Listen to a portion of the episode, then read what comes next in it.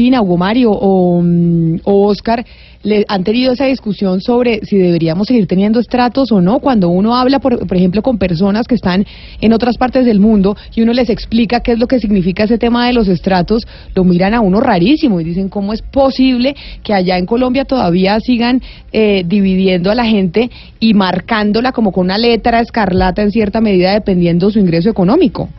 Sí, Camila, desde que uno tiene conciencia, eh, siempre hemos tenido la, la, la, la estratificación en Colombia.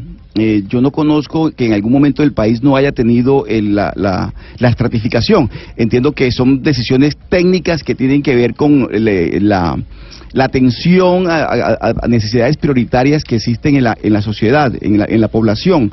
Pero mire, Camila, me permite un minuto y le, y le, le, le voy a leer un trino de Roberto Angulo. Roberto Angulo es alto funcionario de la Dirección Nacional de Planeación, un connotado economista, y dice a propósito del plan, el, la ley del plan que se está discutiendo en el Congreso, el Plan Nacional, estoy en total y absoluto desacuerdo con el artículo de la ley del plan que acaba literalmente con la Dirección Nacional de Planeación y le transfiere el presupuesto al Ministerio de Hacienda. No, pero digamos que esa fue una pelea que ya ganó al final eh, Planeación Nacional y perdió eh, el ministerio, el ministro Carrasquilla, ¿no? Porque esa fue una era una pelea que tenían entre el DNP y el ministro Carrasquilla claro, y al final como... eso no se dio. Esa era una propuesta que tenía el ministro de Hacienda. Pero pero como ahora se viene el debate en el Congreso, yo no estoy tan seguro que esto que está de denunciando aquí el doctor Angulo no se dé. Pero mire, le voy, ¿por, qué, ¿por qué cito el trino? Porque eso pasa con todos, estos, con todos estos asuntos, Camila. Este tema tan importante de la estratificación del país, que es, que es vital porque ahí se diseña toda la política, muchas políticas públicas, uno no sabe exactamente qué va a pasar en el Congreso, porque cuando comienza la discusión, cada comisión y cada congresista tiene su propio plan debajo del brazo. Pues es que precisamente hablemos con los expertos. El doctor Diego Dorado es el subdirector general territorial del Departamento Nacional de Planeación, del DNP, para que nos explique de qué se trata la propuesta y no, y porque nosotros no tenemos ni idea específicamente cómo va a quedar y por qué es que lo están eh, proponiendo. Doctor Dorado, bienvenido a Mañanas Blue, gracias por atendernos. Camila, muy buenos días a usted y a todos los oyentes. Muchísimas gracias por la invitación.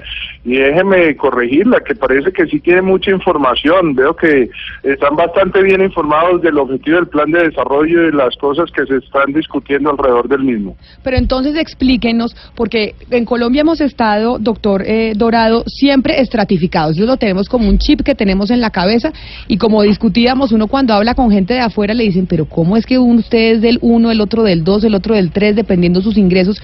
¿Cuál es la intención en este Plan Nacional de Desarrollo con la discusión de eliminar los estratos? ¿Sí es así? ¿Es correcto?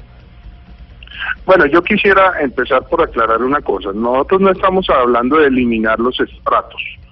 Eso, eso es importante tenerlo claro. Pero también es importante tener claro el origen de por qué en Colombia utilizamos esa estratificación, que en términos generales es odiosa. Eso es decir, yo soy estrato 1, 2, 3, 4, 5, 6, o algunos dicen, no, usted es estrato 16 o 26, es odioso, a la hora del té es odioso. Pero era una forma que se encontró hace muchos años para poder diferenciar, digamos, las condiciones socioeconómicas en las que vivían las diferentes familias. En ese entonces no había tanta tecnología y tanta información disponible como hoy en día sí se da. Hoy en día uno podría tranquilamente hacer todo el ejercicio de, de identificación de cuál es la tarifa que usted debería pagar por los servicios públicos con toda la información que hay en redes y demás y podríamos estar mucho más seguros de la información que tenemos para esos efectos. Sin embargo, todavía tenemos un proceso jurídico, institucional que tenemos que ser consecuentes e ir migrando hacia allá. En este momento lo que estamos diciendo en el plan de desarrollo de cara a la estratificación son dos cosas. Uno, primero, devolvernos a unos artículos que ya existían en varios planes de desarrollo anteriores, de hecho, devolvernos al sentido de la ley 142 de 1994, donde decía, mire, el estrato 1 lleva el 50% de subsidio, el estrato 2 lleva el 40%, el estrato 3 un 15%, esto con el ánimo de entender que los subsidios son graduales a los ingresos. En los planes de desarrollo anteriores pues se había modificado y se había casi que simplificado y se había dicho, mire, el estrato 1 tiene el 60% y el estrato 5 tiene el 50%.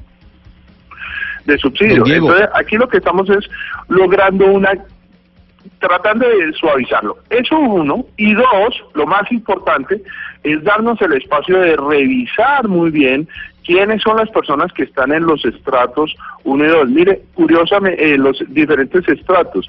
Curiosamente, nosotros hemos hecho unas proyecciones y requeríamos, requeriríamos cerca de 8.5 billones en los próximos años para cubrir los subsidios de energía. Sin embargo, hemos identificado que cerca del 25% de las personas que están hoy en día clasificadas como estrato 1, 2 o 3, estarían a su vez en los quintiles de ingresos más altos, es decir, que tendrían capacidad de aportar. Luego no tendría mucho sentido que el gobierno nacional subsidie personas que tienen capacidad de ingresos. Don Diego, esto de la estratificación por número no pasa en ninguna ciudad de América Latina. Usted acaba de decir que sí, que es incómodo, que es mal visto, que puede caer mal. Si es así, ¿para qué lo siguen implementando? No, por, Mire, por números no sucede en, en otros países, pero otros países tienen letras. Tienen otras formas de, de generar una discriminación. Pero pero mire, el, el, problema aquí no es si uno utiliza letras o, números, sino es entender que esto tiene que ser progresivo. La intención del gobierno es revisemos claramente a quién le están llegando los subsidios de manera que estemos seguros que el que recibe el subsidio es el, el, verdadero beneficiario del subsidio. Pero para hacer ese cambio, que es un cambio profundo, tenemos no solamente que fortalecer nuestras fuentes de información, sino flexibilizar nuestra, nuestro marco jurídico para que eso se dé y adicionalmente preparar a las, a las, a las familias y a, a los colombianos a entender este cambio de chip, por así decirlo. Doctor Dorado, eh, hoy en Colombia los estratos socioeconómicos, ¿cómo se definen? De acuerdo a, los ingresos, digamos, el estrato 1 es de cuánto el ingreso promedio, el 2, el 3 hasta el 6. No, más que desafortunadamente más que un tema de ingresos, están muy asociados a dónde está ubicada su casa. Dese cuenta que usted si vive en, no sé, en el barrio Rosales, se presume que es estrato 6, lo cual seguramente es una presunción correcta. Pero no todos los que viven en un, en un mismo, en un mismo barrio están en iguales condiciones. Entonces, y si usted vive en Modelia, se presume que es otro estrato. No es una presunción correcta hacerlo simple y llanamente por la ubicación de la casa. Doctor, eh, yo quisiera hacerle una preguntita en relación con el enfoque de la política que ustedes están sugiriendo, porque usted nos está diciendo acá básicamente que de lo que se trata es de revisar eh, si el beneficiario del subsidio se lo merece o no. ¿Esto aplicaría hacia los estratos más altos de la sociedad? Es decir, ustedes también están tratando de aplicar una política pública en donde los más ricos, los más acaudalados de la sociedad incluso paguen más? No, no, no, no, no estamos hablando de eso. Igual los que los que tienen más ingresos en este momento están pagando pleno, incluso están generándose, ellos están pagando un poco más para generar el modelo de subsidios cruzados. Acá lo que estamos básicamente eh, buscando con el artículo que estamos incluyendo en el proyecto de ley, ¿cierto? Es, uno, volver un poco al elemento original del artículo 99 de la ley 142 de 1994 que decía, para el estrato en materia de energía y gas, para el estrato 1, 50%, hasta un 50%, para el estrato 2, hasta un 40%, estrato 3, hasta un 15%, ¿cierto?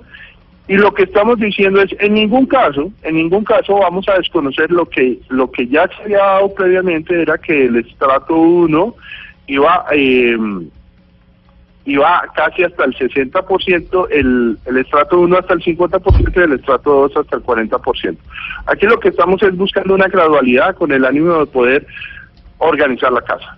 Pero entonces, permítame, doctor Dorado, ustedes de Planeación Nacional, que nos dice que es odioso el, el tema de los estratos, pero que finalmente acá es por números y en otros países en América Latina se hace por letras y demás. Pero ¿cuál es el impacto que eso tiene realmente en una sociedad? Y por eso nosotros quisimos invitar al profesor del Departamento de Estudios Educativos de la Universidad Complutense de Madrid, que nos atiende desde, el, desde España, al profesor Carlos Peláez. Profesor Peláez, bienvenido a Mañanas Blue. Buenas tardes, casi noches para usted.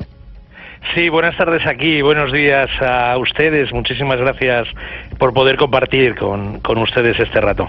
Profesor Peláez, y es que queríamos preguntarle precisamente sobre cuáles son los impactos en una sociedad como la nuestra, en Colombia, que hemos vivido o hemos estado acostumbrados a estar estratificados desde que nacimos. Sabemos que si usted nace en un sector es estrato 3, estrato 4, y todo depende del, eh, del nivel económico que tenga o donde viva. ¿Eso es sano para una sociedad? ¿Se debería tratar de eliminar o no?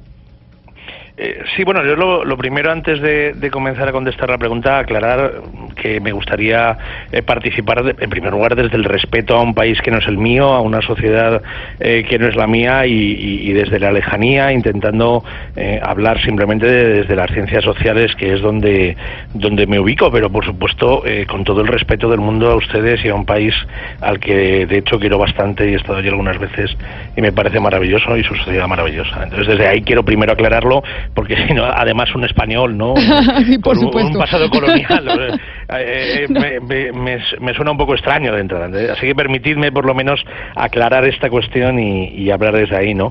Hombre, en, líneas generales sí es cierto que, unos niveles de mm, calificación de la estratificación, llamemos así, eh, tan, tan objetivados que llamaríamos, es decir, se te asigna un número, prácticamente un, sí, una, una definición de quién eres, no, no es habitual, ¿no? En, la mayoría de, de, las zonas del mundo, desde luego, por ejemplo, en Europa en absoluto en, o en los estados del bienestar.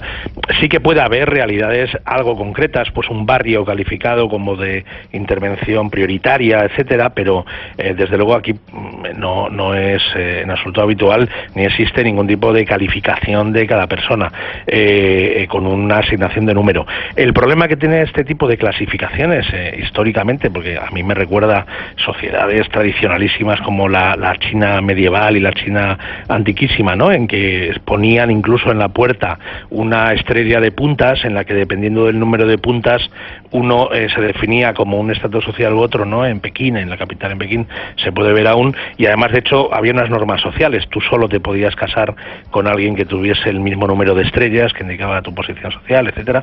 normalmente son eh, el tipo de sociedades que se construyen son sociedades muy estratificadas, precisamente, es decir, muy desiguales, eh, sociedades muy segregadas socialmente, no me refiero solo a espacialmente, sino también eh, socialmente, eh, que de hecho creo que han estado referencia y en la prensa de vez en cuando colombiana aparecen reportajes de este tipo, ¿no? Pues cómo puedes tener una novieta o una noviecita estrato 3, ¿no? O llevas zapatos estrato 1, es decir, al final hay, una atribución a las personas de una serie de estigmas, estigmas a partir de, de simplemente la pertenencia a un grupo que sea pues tu número y por tanto se supone que eres de un modo, piensas de un modo y también, sobre todo, se te asigna un valor como, como persona social. Es decir, eh, un estrato 2 acabará valiendo menos que un estrato cuatro a ojos de algunos. Es decir, casi se te está asignando un valor como si estuvieses en el supermercado en una estantería y alguien pasase para ir viendo los productos, ¿no? Pues vales cinco, vales tres o vales tres mil pesos, ¿no? Eh, entonces ya digo, normalmente suele dar lugar a mucha estigmatización, suele dar lugar a sociedades muy segregadas, suele dar lugar a que posiblemente se reproduzca la desigualdad. Lo más normal es que haya una reproducción de la desigualdad y no sirve para evitar eh, o luchar contra las desigualdades eh, y normalmente impide precisamente el cambio social. Es decir, normalmente lo que crea son sociedades más anquilosadas. ¿no? Es decir, eso podrían ser algunos de los efectos eh, iniciales, digamos, de, de este tipo de, de estrategias de, clasificación para hacer política pública. Fíjese bien, antes de su pregunta, la información de último momento tiene que ver con la ONU porque confirma que Jamal Khashoggi, el periodista eh, árabe que fue asesinado en la Embajada de Arabia en Turquía, básicamente fue brutalmente asesinado en ese consulado y así lo confirma la ONU. Profesor, la pregunta es la siguiente. Entonces, ¿qué se tiene que hacer? Si queremos eliminar esta estratificación, ¿hacia dónde se tiene que ir, en este caso, la gerencia en Colombia, por llamarlo así? Hombre, mm, yo desde, desde luego, eh, como decía antes, desde el respeto a, la particularidad de cada sitio y a la soberanía que tiene, ¿no?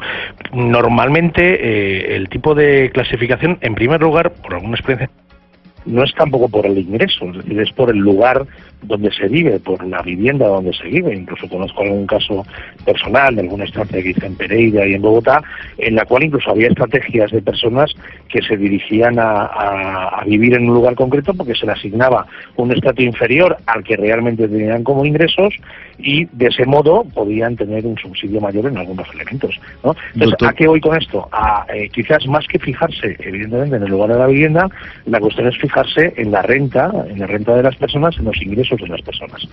Posiblemente una de las dificultades de algunas sociedades, eh, que, que puede ser el caso de algunas zonas de Colombia, sea la informalidad en, eh, en la economía, es decir, la economía informal que hace que uno no tenga el Estado no tenga un control de algún modo sobre los ingresos. Por ejemplo, en, nuestros países se hace a través de lo que se llama la declaración de la renta para el impuesto de la renta. Nosotros pagamos el impuesto de la renta. Entonces, en vez de ser subsidiados, es decir, en vez de poner el acento en que el cobro del costo de un servicio eh, sea mayor o menor, lo que se hace es que la aportación al erario público, la aportación a los costes de los servicios se hace a través de los impuestos de la renta o de los impuestos al consumo, el IVA, el impuesto de valor añadido, etcétera. Es decir, la aportación sería, por tanto, primero a través de ingresos. Sí, porque imaginemos a alguien que por un casual eh, hereda, eh, siendo una persona con bajos ingresos, una casa en, eh, en, un lugar de un estrato mm. alto. Pues esa persona estaría obligada, a, con una renta baja, de, entrada a venderlo, porque eso no tendría que empezar, como hiciese uso de esa vivienda, tendría que empezar a, pagar más por los servicios. Entonces, insisto, fijarse más en, en la aportación a través de un porcentaje de los ingresos, es decir, de los impuestos de la renta, de los impuestos del consumo, eh, y no tanto en el coste del pago. En segundo lugar, mm. eh, eh, claro, hacer algún tipo de clasificaciones que giran en torno a situaciones que son compartidas y no generan estigmas. Por ejemplo, la pensión de jubilación se hace a partir de nuestro país, en nuestro país, por unos 65 67 años, ¿no? Claro, un pensionista suele pagar menos eh, por ejemplo, en las, en las medicinas eh, que paga para la seguridad social, en la seguridad social para sus enfermedades. ¿no? Pero es un pensionista, todos los mayores de 67 años, es decir, no se elabora una eh, jerarquización de un posible estigma de ese tipo de personas. Entonces, la vía, la vía es más bien la universalización de una alternativa, es la universalización del servicio, es decir, el servicio se presta en las mismas condiciones a toda la población y el, en vez de ser un pago por el, coste del servicio en el cual se diferencia un subsidio, o de, un subsidio, de una focalización del gasto en quien tiene menos que pagar, se hace a través eh, de ese pago de, impuestos. Profesor Peláez, pero permítame, permítame precisamente preguntarle al, eh, al eh, subdirector general territorial del Departamento Nacional de Planeación, que son los que hacen esta propuesta, al doctor Dorado, si esto que está diciendo el doctor Peláez cuando se hace el estudio para hacer la propuesta de no solo no eliminar los estratos, porque usted yo no lo ha explicado, sino sacar a las personas que están sacando provecho de estar en un estrato 1 o un estrato 2 cuando realmente no lo están. ¿Ustedes estudiaron la posibilidad de acabar completamente con la estratificación o eso nunca se pasó por la cabeza de Planeación Nacional? Camila, en el proceso de elaboración del plan de desarrollo sobre la mesa se ponen todas las posibilidades, las viables, las extremas y demás. Acá básicamente lo que hemos puesto sobre la mesa, digamos, la mayor preocupación es Hoy en día el sistema de estratificación que tiene el país no está recogiendo las verdaderas capacidades y las verdaderas eh, necesidades que tienen las diferentes poblaciones por las cuales uno debería pensar la distribución de los subsidios. Por eso tenemos que hacer un proceso gradual. Acá básicamente estamos reconociendo que el modelo de estratificación hoy en día, tal como está definido, hay que comenzar a flexibilizarlo de manera que en un tiempo podamos encontrar un modelo mucho más acorde con las condiciones, con los niveles de ingresos y demás. Como dice el profesor Peláez, con quien tengo todo el aprecio y, agradezco sus aportes, usted entenderá que aquí el tema no es si, si estás o no estás, porque el, sabemos cuál debe ser el camino, sino el proceso de transición. ¿Cómo vamos construyendo ese proceso de transición de manera que no generemos problemas mayores en la sociedad? Vamos a ver, oír qué dicen los oyentes, qué dicen las personas que finalmente son las que están viviendo, pues igual a ver, el doctor Dorado también ha vivido estratificado toda su vida porque nació aquí en Colombia, pero ¿qué dicen los oyentes sobre si han servido o no los estratos, si se deberían quitar, si es un debate que deberíamos dar en nuestro país? En Mañanas Blue los escuchamos. Eh, buenas tardes para todos. La estratificación en Colombia es buena desde el punto de vista de que las personas de estratos bajos tengan acceso a los beneficios por ser de estratos bajos. Pero lo malo es que personas de estratos altos eh, mienten con respecto a la clasificación y, se, y, se aprovechan de los beneficios para pagar más poquito, eh, refiriéndome a las, digamos, a las facilidades que se le dan a los de estratos bajos. Pues básicamente ahí estaba comentando lo que nos decía el doctor Dolado, lo que nos dice, la razón por la cual están haciendo esa evaluación. Vamos a ver qué dice otro oyente sobre los estratos, sobre la estratificación en Colombia, si deberíamos dar el debate. Claro que sí, que ha servido, porque para nosotros los colombianos de a pie, estar en un extracto bajo nos ha beneficiado por los subsidios y porque todo es más cómodo. Pero si los desaparecen nos van a dejar a todos en el mismo nivel. Los los, que tienen con qué van a pagar lo mismo que nosotros, o sea que nosotros vamos a pagar más, y no me parece. A mí no me da pena decir que soy de extracto bajo, así tenga penas para comer. Me parece excelente que sigan la estratificación. Buen día. Estamos hablando con el señor Diego Dorado, subdirector general eh, del territorial del Departamento de Planeación del DNP, Departamento Nacional de Planeación. Me, me fui, doctor Pombo. Departamento Nacional de Planeación, lo dijo perfecto. Exacto, del DNP, porque estamos hablando de la estratificación. Le estábamos preguntando a los oyentes si deberíamos seguir estratificados o no, porque es, hay una propuesta, no para acabar totalmente los estratos, pero sí para sacar a aquellas personas que se aprovechan de pagar servicios públicos de estrato 1 y 2 cuando realmente tienen unos ingresos mucho mayores. Una especie de depuración del censo de quiénes son y quiénes deberían ser los beneficiarios de los subsidios. Vamos con un oyente. Estratificar me parece bien y algo lógico que se debe hacer ante la sociedad. Esto diferencia obviamente la capacidad económica o adquisitiva de cada cual o de cada familia. La cuestión esencial es planificar bien a futuro, en Colombia planean siempre a 20 años, no a 50 o 60 años como debería de ser. Gracias. Dorado, pero, doctor Dorado, pero mire, escuchando a los oyentes que están expresando sus inquietudes sobre todo este tema de, los, de la estratificación en el país, surge una inquietud. ¿Por qué si es tan odiosa la estratificación y por qué si a pocos le gustan, por qué seguimos utilizándola? ¿No hay manera de que Colombia vivamos sin estratificación? Bueno, ya quisiéramos eso, pero es un tema de gradualidad, o sea, nosotros hemos llegado al gobierno y hemos encontrado todas esas dificultades tecnológicas que no nos permiten dar ese salto cuántico en términos de, pago de subsidios, pero entonces tenemos que ir identificando un camino real, viable, eh, gradual, de manera que generemos los menos inconvenientes posibles en, la, en las comunidades. Doctor, ahora le pregunto sobre algo que decía, aprovechando que usted está con nosotros en la línea, sobre algo que decía Oscar Montes al principio de su entrevista, y es, finalmente el presupuesto ese enfrentamiento entre el Ministerio de Hacienda y Planeación Nacional, eso que decía Oscar, se denunciaba a través de las redes sociales, ¿eso ya quedó arreglado o efectivamente puede pasar que haya una transformación en el Congreso de la República y lo que entregan ustedes desde Planeación Nacional y desde el Ministerio de Hacienda en el Congreso como el Plan Nacional de Desarrollo puede tener unos cambios significativos en el legislativo?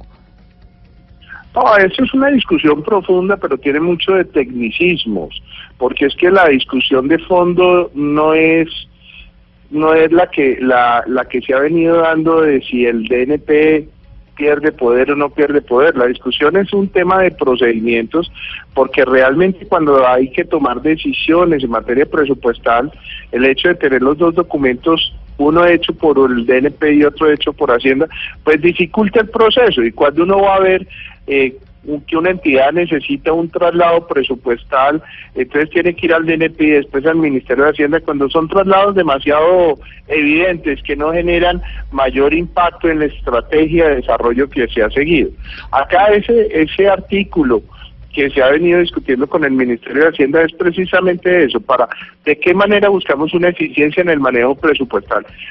Doctor Dorado, pero es que, pero es que, y el DNP pero es que le digo que no es un asunto menor porque su colega de planeación también, el doctor Roberto Angulo, es el que expresa la inquietud en el trino.